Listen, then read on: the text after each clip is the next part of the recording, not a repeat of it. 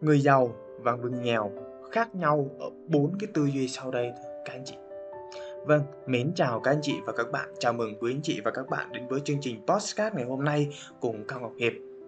Trước khi bắt đầu chương trình ngày hôm nay, dành cho những anh chị nào mới tham gia lắng nghe kênh Postcard này thì tôi sẽ chia sẻ với quý anh chị và các bạn trên ba mảng chủ đề lớn. Thứ nhất là về kinh doanh, thứ hai là về cái phương pháp quản lý tài chính cá nhân, và thứ ba là những câu chuyện đời thường hàng ngày để rồi chúng ta cùng nhìn nhận lại và chia sẻ với nhau. Và trong cái chủ đề ngày hôm nay, có rất là nhiều người cũng đã giúp cho các anh chị hình dung ra được là cái sự khác nhau giữa người giàu và người nghèo. Có thể là phương thức này, có thể là cách làm này, có thể là thói quen này. Nhưng ngày hôm nay tôi mong muốn chia sẻ với quý anh chị và các bạn đó là về cái tư duy nhìn nhận giữa người giàu và người nghèo nó khác nhau ở cái chỗ nào. Và trong cái bốn cái tư duy khác nhau này thì nó có một cái tư duy mà thực sự đầu tiên và luôn luôn là tiên quyết để phát hiện ra người giàu và người nghèo, đó chính là về mục tiêu.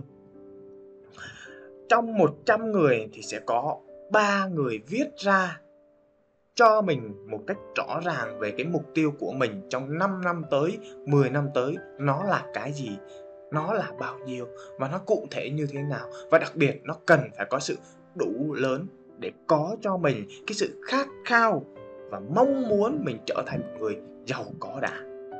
Và tiếp theo là có mười bốn người là suy nghĩ mình sẽ trở nên giàu có nhưng mà không viết ra và chỉ nghĩ những con số trong đầu.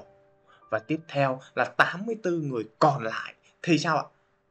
Thì chỉ mong muốn là mình giàu có thôi, không có con số, không có thời gian và cũng chỉ là suy nghĩ thôi.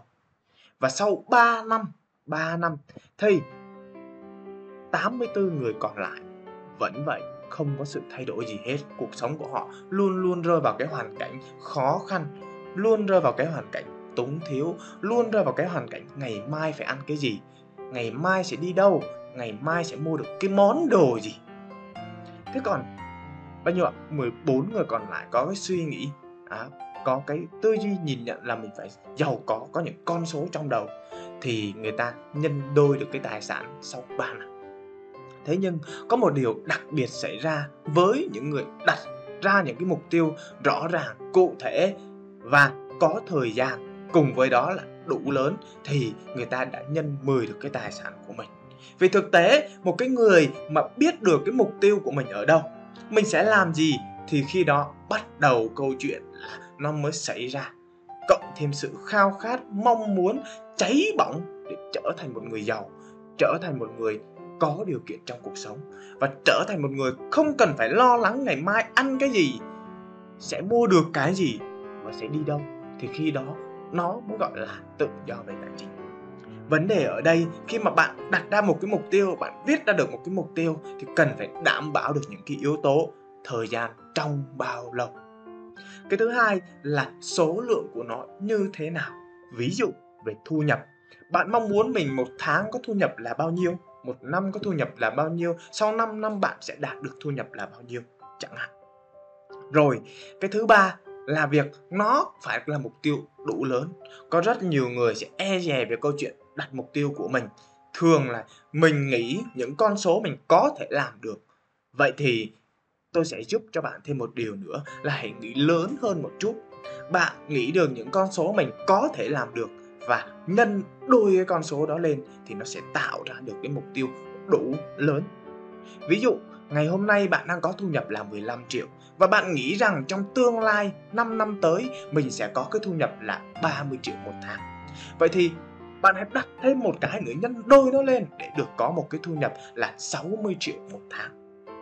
Đó là ước mơ, đồng thời cũng chính là mục tiêu của bạn. Vấn đề ở đây là gì? Ước mơ không bao giờ bạn phải trả thuế cho nó cả. Ước mơ là một điều mà bản thân ai cũng phải có. Và ước mơ chỉ thành hiện thực khi bạn đi đến được bước thứ hai là có những cái hành động cụ thể để giúp bạn đạt được những cái mục tiêu đó. Một con người có thể dễ dàng viết được một cái mục tiêu ra giấy, nhưng thiếu đi cái bước vận hành, thiếu đi cái bước hành động, thiếu đi cái bước có những cái hành động cụ thể thì chắc chắn nó vẫn chỉ là như vậy thôi các anh chị. Vậy nên nếu thực sự bạn khao khát và mong muốn trở thành một người giàu có thì đây là cái tư duy thứ hai bạn cần phải biết. Đó chính là việc bạn cần phải đón nhận. Đón nhận ở đây là gì?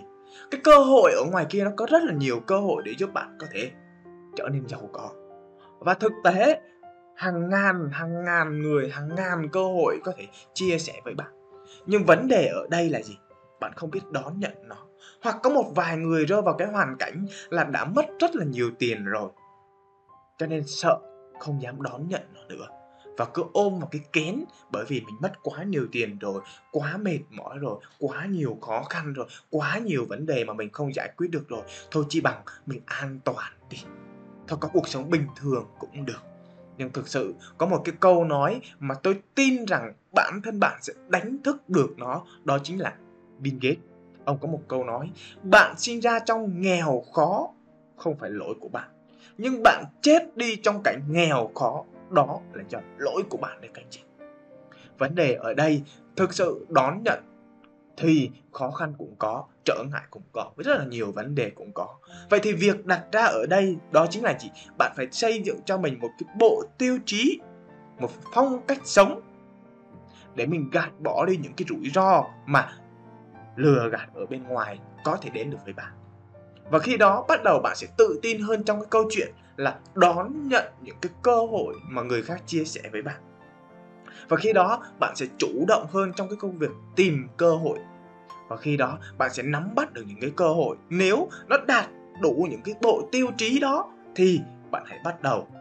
Và nó sẽ đi đến bước thứ ba, cái tư duy thứ ba để giúp bạn đạt được cái sự giàu có nữa. Đó chính là việc bạn thay đổi. Tại vì sao ạ? Nếu ngày hôm nay bạn vẫn là một người bình thường, không thay đổi công việc, không thay đổi môi trường, không thay đổi bạn bè, không thay đổi thói quen, thì mười năm sau bạn vẫn vậy, bạn chẳng có gì cả. Nhưng nếu ngày hôm nay bạn có được một cái mục tiêu rồi, bạn đón nhận được những cơ hội thôi, thì vấn đề tiếp theo là bạn cần phải thay đổi. Thay đổi đầu tiên là chính bản thân bạn. Thay đổi từ cái thói quen của bạn, thay đổi từ cái suy nghĩ của bạn, và từ đó thay đổi được cái hành động của bạn.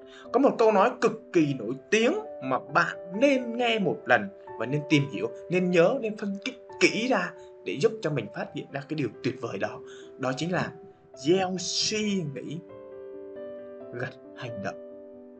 Gieo hành động, gặt thói quen.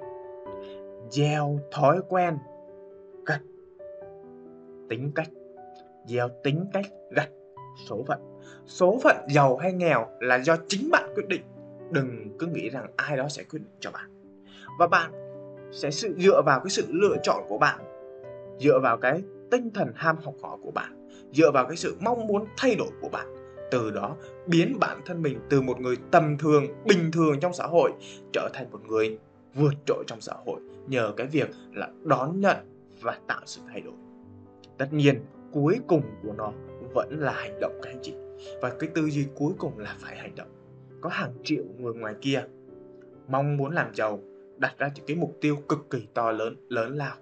Nhưng rồi làm được một lần, làm được hai lần, làm được ba lần, bốn lần thì gặp rất nhiều khó khăn, gặp rất nhiều sự từ chối, gặp rất là nhiều vấn đề. Nhưng họ không tự thay đổi, không tự đánh giá lại và không tiếp tục hành động một cách mạnh mẽ, thì chắc chắn một điều xảy ra, kết quả vẫn vậy, chẳng có điều gì xảy ra. Và suốt ngày, hàng ngày, hàng đêm cứ dằn vặt với cái nỗi đau nghèo khổ, khốn khó.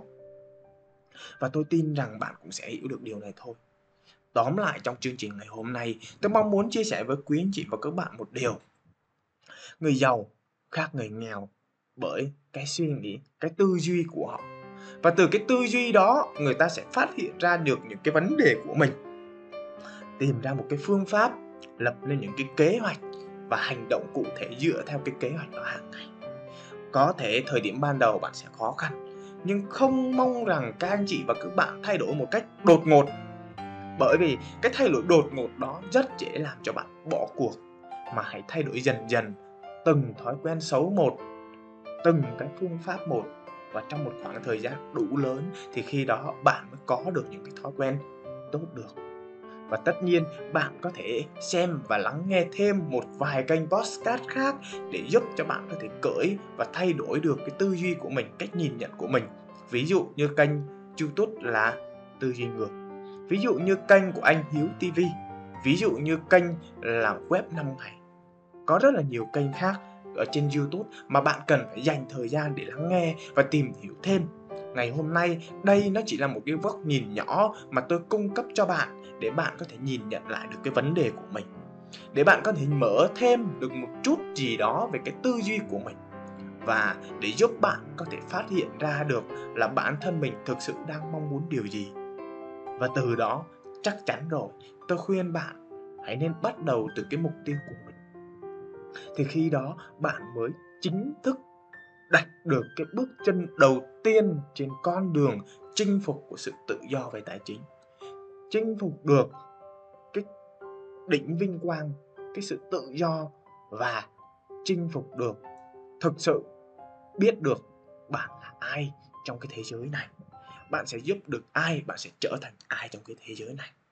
Và nếu thực sự ngày hôm nay là một chương trình hay, hữu ích, thì tôi mong rằng các anh chị và các bạn sẽ tiếp tục chia sẻ, lan tỏa cái video này ra, cái chương trình Postcard này ra với những người bạn, người thân của mình.